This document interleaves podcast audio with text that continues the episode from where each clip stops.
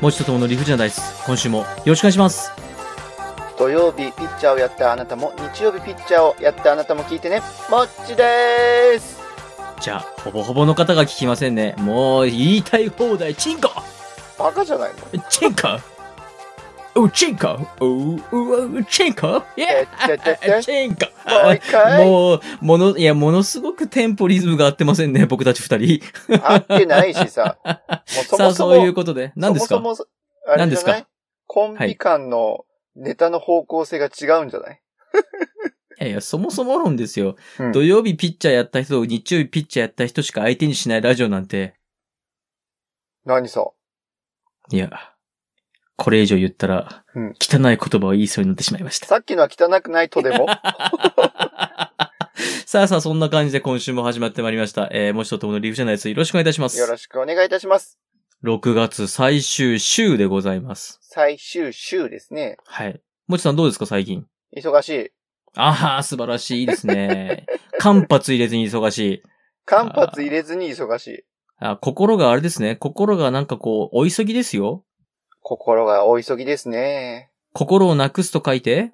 忙しいああ、もうもう、ちょっとちょっと、ん合ってます心をなくすよ。立身、立身弁だから合ってますよ。さあ、関係の方はどうだったんでしょうか。ね、関係の方のこと細かく描写を言おうか。こと細かく描写を言おうか。どうしました 受けた会場は、準1級と6級と4級が入り乱れた会場だったよ。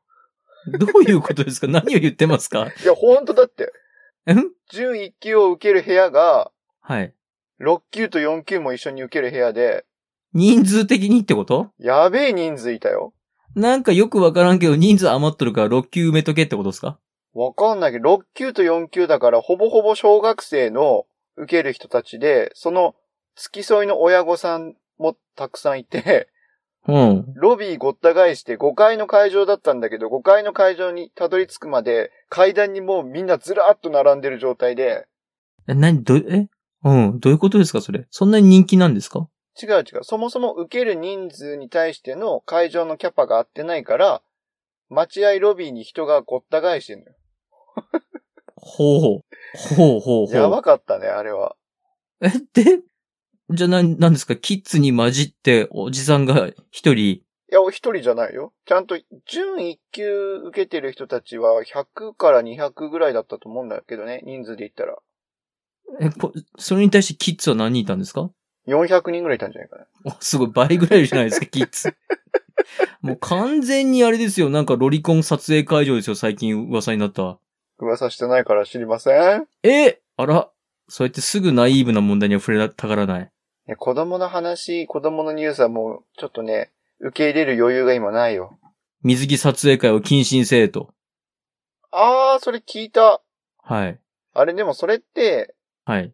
偏った意見だけど、ツイッターで偏った意見の話がみんな盛り上がってるから、何が正しくて何が間違ってるのかわかんないんだよね、情報が。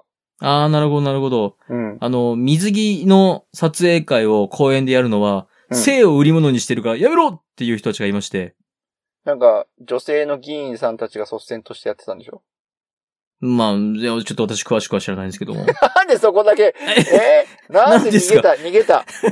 逃 いやげた。私はね、敵を作りたくないし、この件に関して味方も作りたくない。だとしたら出すな、話題に。なぜ出したあのね、あの、なんて言うんだろう、こう、水着の撮影会うんをイコール性をその売り物にしてとかっていうことでやめろっていうのは違うと思う、俺は。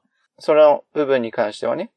そうそう。それに関して、その、なんていうのかな、当事者じゃないあなたが、うんその、水着グラビアのお姉さんのお仕事、うんそこに情熱を持ってう、ん。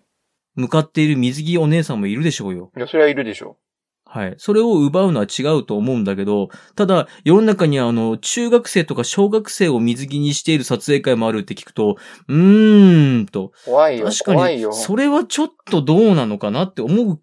ね。だからそこら辺を考えると私はですね、このナイーブな問題に触れることはやめたいと思っております。だかさらあ、な本日のデメ発表です。すげえ入り方だな。怖いよ。 さあ、本日のデメ発表です。はい1番おお願願いしますいします。 1番、ザ・セカンド。あ、いいです。うん、あ、2、2番お願いします。あれいいじゃないのね。え、あ、え、お願いします。 2番、お蕎麦。あ、お蕎麦、いいですね。え3番、歴史つまみ食いのコーナー。はい4番、歴史つまみ食いのコーナー。はいえ5番がですね、6月25日が、はい。住宅で、ということで、住宅について語ってまいります。6番がフリートークでフす。リートーク。はい。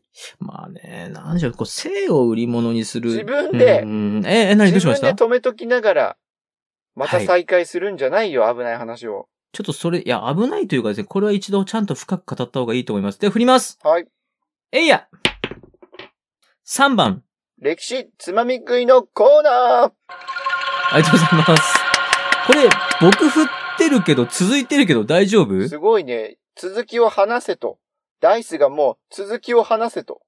そろそろもちさんなんかこのサイコロ疑わなくていいのいいよ。本当かそれは本当かって思わないの大丈夫。俺は疑うことはもうやめたよ。うんうん。まあまあ、よくわからんですけどなんだ。よ。さででは本日もですね、はいえー、歴史つまみ食いのコーナー、はい。皆さんがよく知らない、いや、知ってるいや、皆さん知ってるでしょ知ってるんですけれども、知らないふりをしてきた。さ、そうですね。なんかどんどん下手になってきてなえいえ何 が何がですか説明がどんどん下手になってきてないトークが下手になってますかあ、はい。えー、歴史つまみ食いのコーナー、本日は、えー、秀吉の朝鮮出兵3回目。 ?3 回目。ついに出てきますよ。ついに出てきます。えー、本当の敵、民ですあ。あ、はいはいはいはい。はい。では、参ります。お願前いします回までのあらすじを言いますと、はい。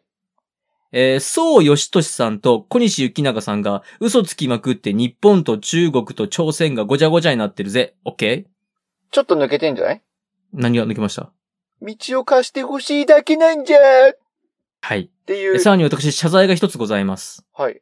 そう義俊さんのうん、娘婿が小西行長と言いましたが、言った。こちら誤りでございまして、小西行長さんの娘婿がそう義俊さんでございました。あ、逆ってことね。そうです。えー小西行長さん、そう義俊さんの、うんえー子孫の皆様方、大変申し訳ございました。お大詫変び申申しし上訳げごござざいいまませす。ん。訂正してお詫び申し上げます。まあね、多分そう義俊さんの子孫はがっつり怒ってると思うんですけども。さあ、参り ます。いいですおか願いします。はい。えー本日も語れるところまで語っていこうと思いますが、前回までのあらすじの中で、はい。日本軍海の上では苦戦したが、うん。もう陸上では朝鮮軍をガンガンに追い詰めて、うんうん王様逃げに逃げまくったって話してましたよね。北へ、北へ逃げちゃったもんね。そうです、そうです。うんえー日本軍、とどまることを知りません。うん。日本軍ですね、朝鮮半島を通って、うん民とやり合うって言ってたんですが、うん。なんでか知りませんが、うん。あの、朝鮮半島の上の方にいる、うん女神族ともやり合います。なんでわかりません。え、それは民が連合して襲いかかってきたの、いいえ、民とうん女神族は仲が悪いです。ええなのにはい。ところが、うんそれどころか、うん。民と朝鮮、仲が悪いんで、うん。日本軍が女神族と戦うぞと決めたら、うん。なぜか周辺の朝鮮の方々、うん。もともと女神族を恨んでるんで、うん日本軍に参加しますっていう、ちょっと、んどういうことだっていう人が、えー、3000人ぐらいいたそうです。こんがらがっとるよ。 そうです。 混沌こをんがら極がっめておてるりよま。す。もう混乱を極めてるんですが、うん。えーこの混乱を極めてる状態ですので、うんまあ、言ってしまえば日本から朝鮮に裏切る方も、まあ朝鮮から日本に裏切る方もいたりもするんですなが、るほど。うん。はい。まあ、この女神族を攻めるんですが、うん。これちょっとうまくいかなかったんです。うまくいかなかったんだ。うまくいかなかったんで、そうだ、思い出して、うん僕たちは民と戦うために来たんだよね、ということ で、民と戦うことにします。。忘れてたんかいってなるけどね はい。ちょっと、ちょっと不思議な行動が一瞬ありました。ね。はい。ちなみにこの女神族っていう一族はですね、うん。北方の遊牧民で、金っていう国を作ったりしてるんですが、ほうほ後にうん中国全体を支配した秦っていう国を作った方々です。う。あ、そうなんだ。じゃあ、はい元を正せば、はい。中国統一した一番初めのパイオニアと言っても過言ではない。え、いや、えーっと、ラス、ラストエンペラーなのでパイオニアというか、あの、ラ、ラストの方の、あ、ラストの方の、の、後の、そうです、そうです、あの、日清戦争の秦うん、うん、うん、うんうん。の大元がこの女神族です。なるほどそうです、そうです。だから、朝鮮って不思議なのが、うん。まあまあ、開始層だからなんでしょうけども、うん。女神族が女神族が北にいた頃には女神族名って恨んでるんですけど、うん。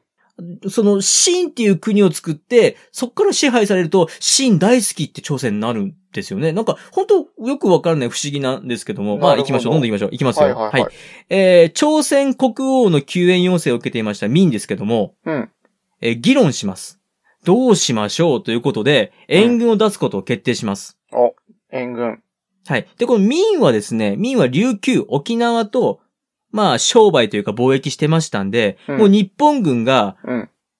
大軍を送ってるっていう情報は掴んでました。あー、その情報は流れてたわけだ。はい。で、民としては、自分地が荒らされるぐらいだったら、うん。人ん地、朝鮮。うんそこで戦おうと。なるほどね。はい、はい。うんもう、ですんで、もう、こっちから朝鮮半島に乗り込むぜってことで、朝鮮半島内で戦いになります。なるほど。じゃあ、はい戦いの場所は朝鮮で民と日本軍が戦うってことだ。そうです。うん、うん。で、朝鮮半島に援軍、大軍を送ります。うん。で、朝鮮に入りまして、日本軍とぶつかるんですけども、うん。えー、コテンパンにやられます。マジで強かったの、民が。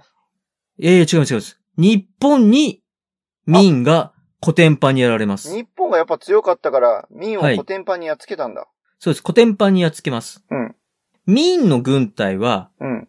まあ、例えばこの遊牧民の女神族とかと戦うための軍隊なんで、うん。騎馬隊が多かったみたいなんですよね。ほうほうほこの騎馬隊を繰り出すんですけども、うん朝鮮半島の山がちな地形ではあんまり活躍できなかったと。う。あー、自分たちの得意な地形じゃなかったんだ。なかったと。うんさらに、この人んち、うん。自分の国ではなくて人んちを守りに行くっていう民の兵隊さんにすると、うん。な、ん、な、なんでって。いやいや、自分家じゃないとこ守るのっていう、ちょっとまあ、あんまり気持ち入ってなかった頃もああったモみチたいベーでしシて。ョンもね、上がらなかはったんい、だね。はい。それに対して日本は、前回もお話ししましたけども、当時世界でもトップクラスの鉄砲を持っている、うん。世界最強の軍隊の一つなんで、うん。もう鉄砲でバンバカバンバカもう撃ちまくるわけですよ。はいはいはい。もうそうすると民の軍隊が古典版にやられると。すごいね。はい。ここで民がですね、うん方針変更します。方針を変更。はい。うん、講和を結ぼうと。あら。手のひら返しちゃった。もうあれです。もう戦ってもちょっとこれは部が悪いぞっていうことで、日本と、仲良くしとこうと。もう手打ちしようぜっていうことで、はいはいはい。ここでですね、新異形。この名前覚えてください。新異形という、めちゃめちゃ口達者な外交官を送り込んできます。新意見ね。はい。この新異形さん、日本軍に対して、うん。即時撤退してくれと。うん。もう、講和って言いながら、即時撤退してくれって言い出すんでなすけどんも。か強気だね。強気なんです。うん。対して、小西幸長さん。うん。いいですかはい。宋義俊さん。まあ、超嘘つきまく って、あの、大変な目に遭ってる宋義俊さんですけども、この、まあ、小西幸長さん。うん。まあ、お父さん、お父さん、義理のお父さんですよね。これ義理のお父さん、小西幸長さん。この人も和平を望んでましたんで、うんうんうん。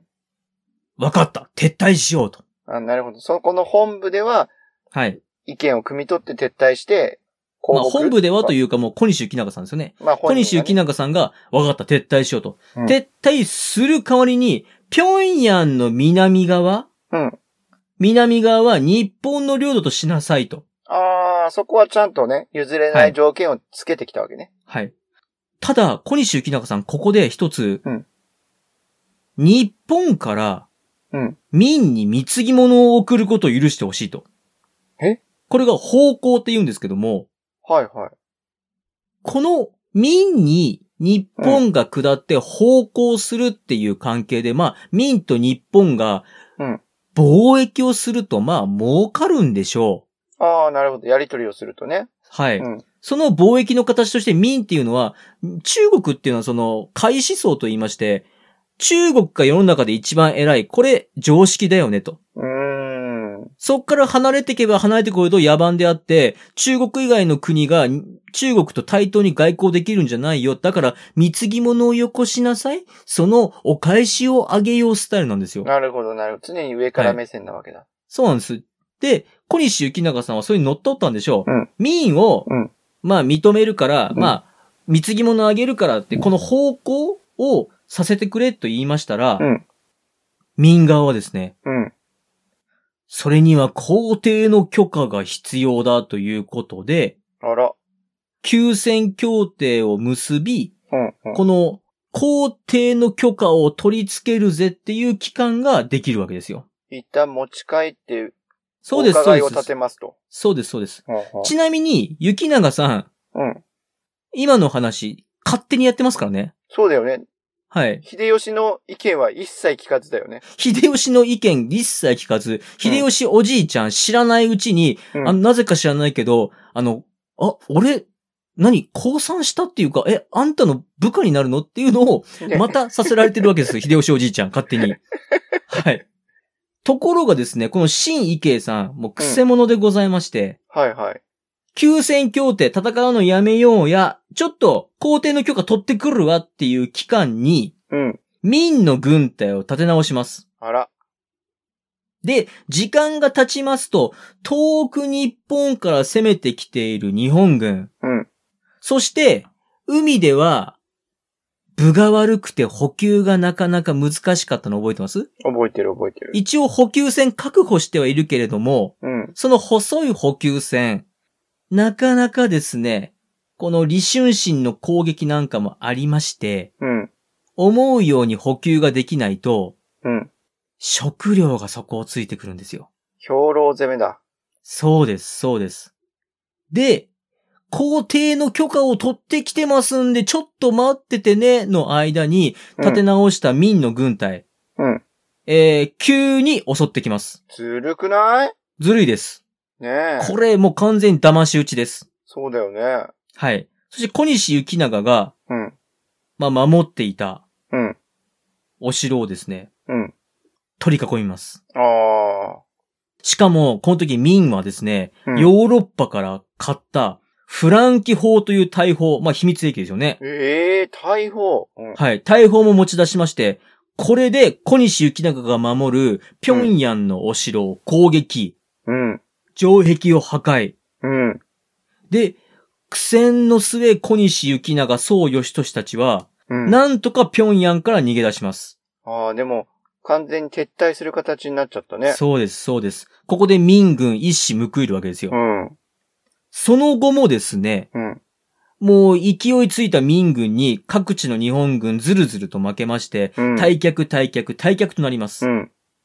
で、日本はこの頃には、うん。朝鮮半島全域を支配するのではなくて、うん。ソウルとうん。プサン、プサンという港、うん。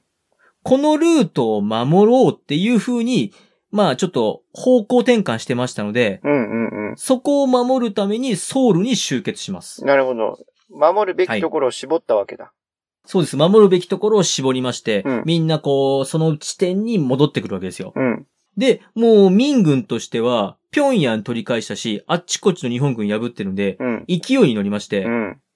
よっしゃ行ったるわと思うんですけども、うん民は民で、遠くから来てるんで、うん。よっしゃ行ったるわ、あ、ご飯ないっすわ。そうだよね。となりまして、うん。ちょっと、ちょっとその食料を補給しましょうで、その補給にちょっと時間かかりまして、うん。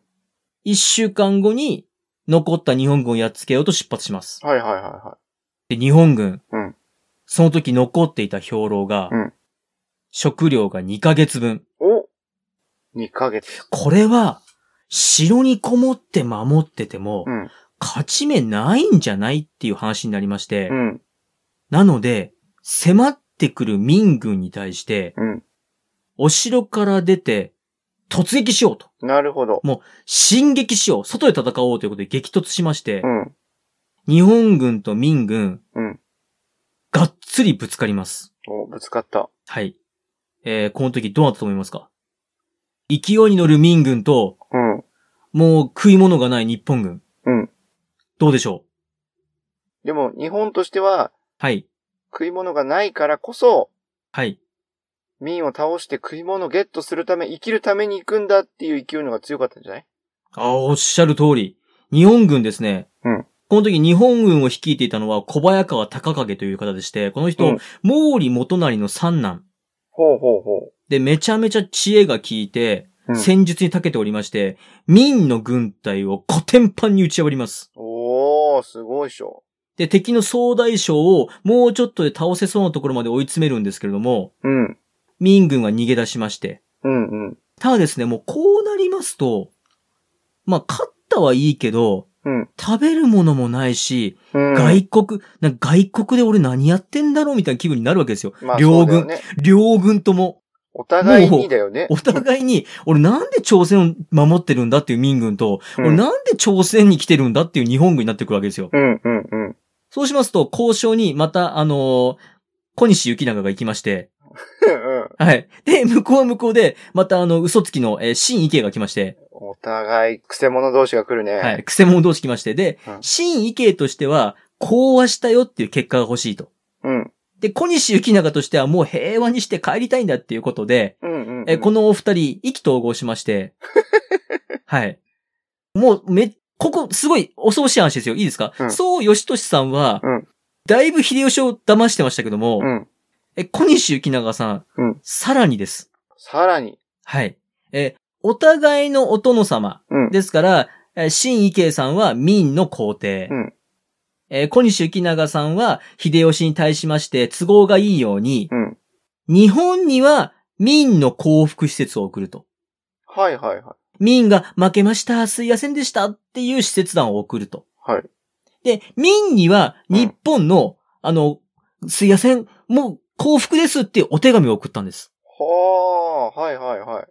お互いにお互いに幸福しますっていう、あの、施設団だったりお手紙を送って、互いに互いの王様を二人とも騙した。騙した。んですよ。はい。すげえなすごいですよね。めちゃくちゃするなと思いませんめちゃくちゃだね。実験そいつら握ってんじゃん、みたいな感じだよね。そうです。で、それで手打ちにして撤退しまして、うん。で、実際大阪城に、うん。あのー降伏したっていう話なんですっていうことで、小西議員が報告に行きますよね。はいはいはい。来るよね。そうすると、大阪城に、うん民から、うんあの、施設団がやってきます。はいはいはい。き、来ましたと。で、民としては日本が降伏したって言ってきてるんで、うん。降伏した日本に対して、うんん許してやろう。でもお前を日本の王と認めてやって、この印鑑を授けると。うん、うん、うん、うん。はい。というお手紙を持ってきてくるわけですよ。すげえ複雑になってきたね。でしょとなると、うん雪長としては、やべえと。そうね。なんてそういう態度出すね。もうちょっとうまくごまかせよって。はい。ねで、秀吉はですね、その政治顧問で、うんあのーまあ、頭のいいと言いますか、知識のあるお坊さんがいましたんで、お坊さんに、このなんかお手紙ようわからんから読めって言われまして、 うん。で、雪永さんは、いや、と、そのちょっと内容ちょっとごまかしてくれんかね、 と。ちょっとごまかしてくれたら日本も中国も朝鮮も全部平和になるんじゃ、と言うんですけども、うん。えーお坊さんですね、内容通り読み上げます。うわえー許してやる、お前日本の王にしてやるからな、っていうことを読み上げます。言っちゃったー。い。はい。そもそも、うん日本は日本で、うん民が降伏してると思ってるんで、うんじゃあ、この七か条を聞けよって いう、あの、を出してるわけなんですよ。もう、もこうの準備してたのね。そう、いや、もう準備というかもう出してるんですよね。あもう出して向こるんう。だはい。もうお前んとこ降伏してないから、この七か条を聞いて、これで手打ちにしてやるわって言ってる。それに対しては、何の返事もない上 に、いきなり、お前日本の王様として認めてやるわ、と。もう、懲りたろ、この野郎っていうお手紙が来るわけ です。話通じてないの分からんのかね、これ ね。もう、秀吉さんですね、うんえー、大激怒。そう、ぶち切れるでしょ、これ は。ぶち切れまして、うんはい、また朝鮮に行きます。お前ら軍隊出すから用意 せ。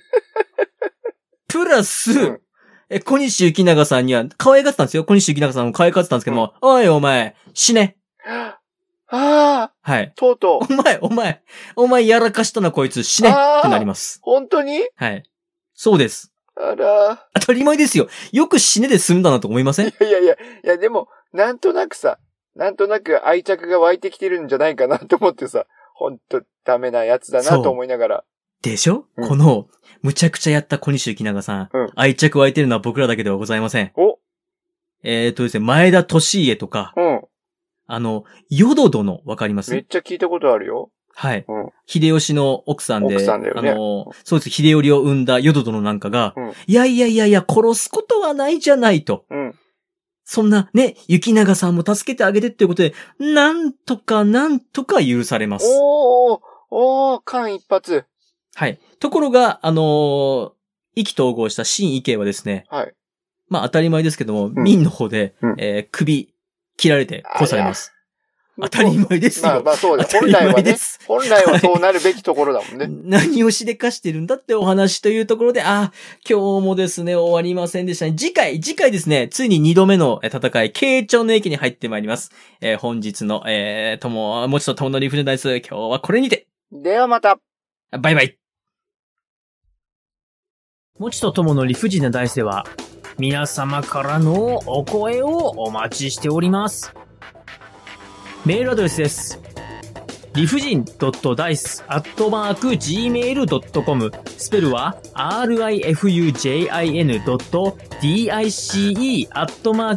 rifujin.dice.gmail.com また、ツイッターアカウントはもちとともの理不尽なダイスってやっておりますので、そちらの方に DM もお待ちしております。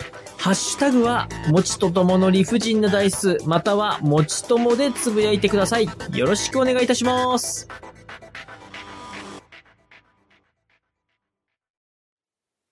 もちの野球について楽しく語りましょうのコーナー。かっこ仮。仮仮だよ。今決めましたね、急に。そうだよ。今決めたよ。タイトルそういえば決めてなかったなと思って。ああ、なるほど。変な間がありましたもん ね。さあ、もちさんのあの漢字のコーナーが終わりましたので。はい。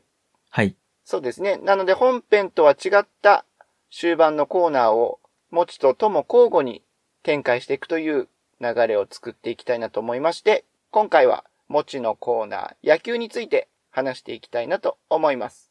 はい。よろしくお願いします。はい。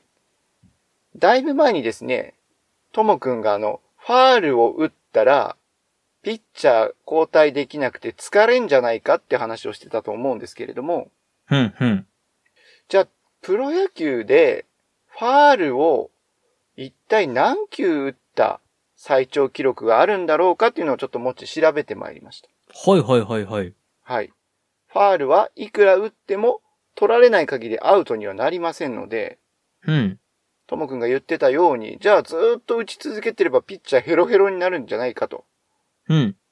プロ野球の中でじゃあ、最大ファールを打った記録っていうのは一体何球なんだろうかと。はい。はい。それを調べてきましたところ、昭和22年に遡るんですけれども、はい。松井遊撃手、松井さんというショートの方ですね。はい。この方が4回の第2打席で打ったはい。重松投手から何球打ったと思いますか最多ってことですもんね。最多。 1打席最多。 1打席最多。 365。だとしたらファーボール出すわ。お、お、あ、そうなんですか。いや、そんだけヘロヘロになったらもう、あからさまに疲れてもういいやってなるじゃん。ごめんなさい。野球詳しくないからわかるんだけど、そう、あ、365はちょっと言い過ぎた。そうね。桁が違った。うん。ちなみにファールではい。粘られてるけれども、それは、その打者をアウトに取りたいっていうピッチャーの意識もあるけれども、うん。こいつもうめんどくせえやと思ったら、ボール4つでファーボールっていう、塁に出れるルールがあるんですよ。うん、うん、うん。はい、はい、はい。なので、もうストライク投げずに歩かしちまおうってうん。考えちゃうと思うんですよね。うん。まあ、それも考慮して、何球粘ったでしょうか。あ、まだ続きます えーっと、42。あー違います。正解は、19球です。なんだろう。なんだろうな。な、いや、だ、だから、だからこそ、聞いて、はい、はい、はい、はい、はい。ピッチャーが本気で19、19球連続ストライクを投げたって結構すごいことなんだよ。あ、あ、そういうことですね。はい、はい。もあるし、はい、はバッターがその19球連続して投げてきたストライクのボールをい。はい、前に飛ばさず、ずっとファールだったと。はい、はい、はい、はい、はい。これもすごいことなんですよ。なるほど、なるほど。ただね、その19球粘って結局結果はフォアボールなので、うん。まあ、ピッチャー側からすれば、あまりに粘られると、もういいやってなって、フォアボールで歩かしたのではないかなという推測がされる。なるほど。わそんなファールの記録でございます。かりました。野球の常識があんまりよくわかってないんで、なんかすごい恥かいた気分です、僕今。いやい や、そう、なるほど。そうね。なあるほどの、っフていうォ感じですアボールを伝えておけばよかったかなといやいやいやいや、大丈夫です。わかりました。はい。わかりまあまし、た。この他にも、あの、いろいろな珍記録であったり、はい。まあ、例えば、球場特有の珍現象ですとか、はい。面白現象とかもあれば、はい。このコーナーでご紹介していければなと思っております。はい。わかりました。はいありがとうございます。はい。では、来週はともくんのコーナーになると思いますので、そちらはもいぜひよろしくお願いいたします。はい。わかりました。今日はこれにて、ではまた。バイバイ。